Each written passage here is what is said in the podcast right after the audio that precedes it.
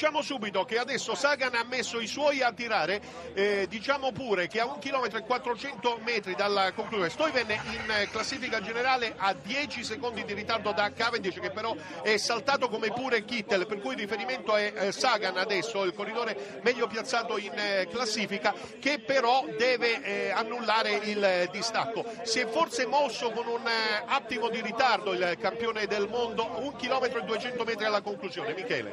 Ma vedendo comunque le immagini, un minuto mi sembra esagerato. Perché... No, no, maglia gialla, gruppo maglia gialla, gruppo Ah, Cavendish. ecco, eh. ecco, sì, ecco, sì, no, sì. no, allora Eh, forse, forse c'era sfuggito nel- ovviamente nel ritmo della, della, eh, cronaca il vantaggio di... Sì, eh, ma a eh, questo punto io ho visto infatti le immagini, credo che, che lo prendano, stia vero? rischiando di essere ripreso, sì, perché eh no, tratto, anzi, in, eh. tratto in discesa, ma eh, dietro le avanguardie del gruppo in pratica hanno inquadrato nel loro mirino proprio eh, Stuyven. È un finale incandescente, a un chilometro dalla conclusione ci sono tutti i presupposti per la sorpresa. L'uomo veloce potrebbe essere Van Avermaet, ma se eh, Greipel per esempio ha superato bene questa salita, perché no? Nibali a questo punto non potrà eh, sparare le cartucce come è avvenuto appunto in Inghilterra due anni fa proprio perché il percorso non glielo consente più, ma ha dimostrato comunque di poter tenere. Serie di curve nel finale, Stoiven ha ormai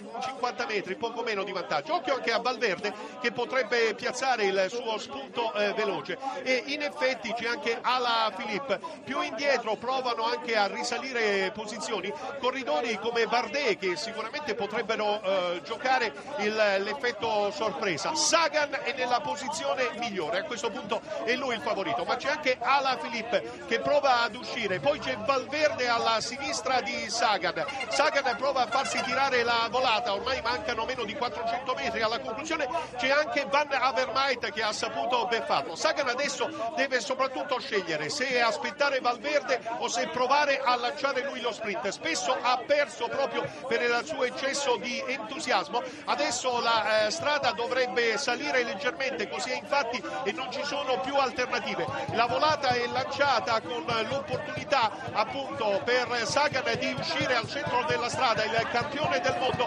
potrebbe avviarsi appunto al successo e così è. Infatti Sagan mentre Ala Filippo batte i pugni sul manubrio è soltanto secondo al terzo posto Valverde. Quindi grande colpo per Sagan che grazie agli abbuoni abbina tappa e maglia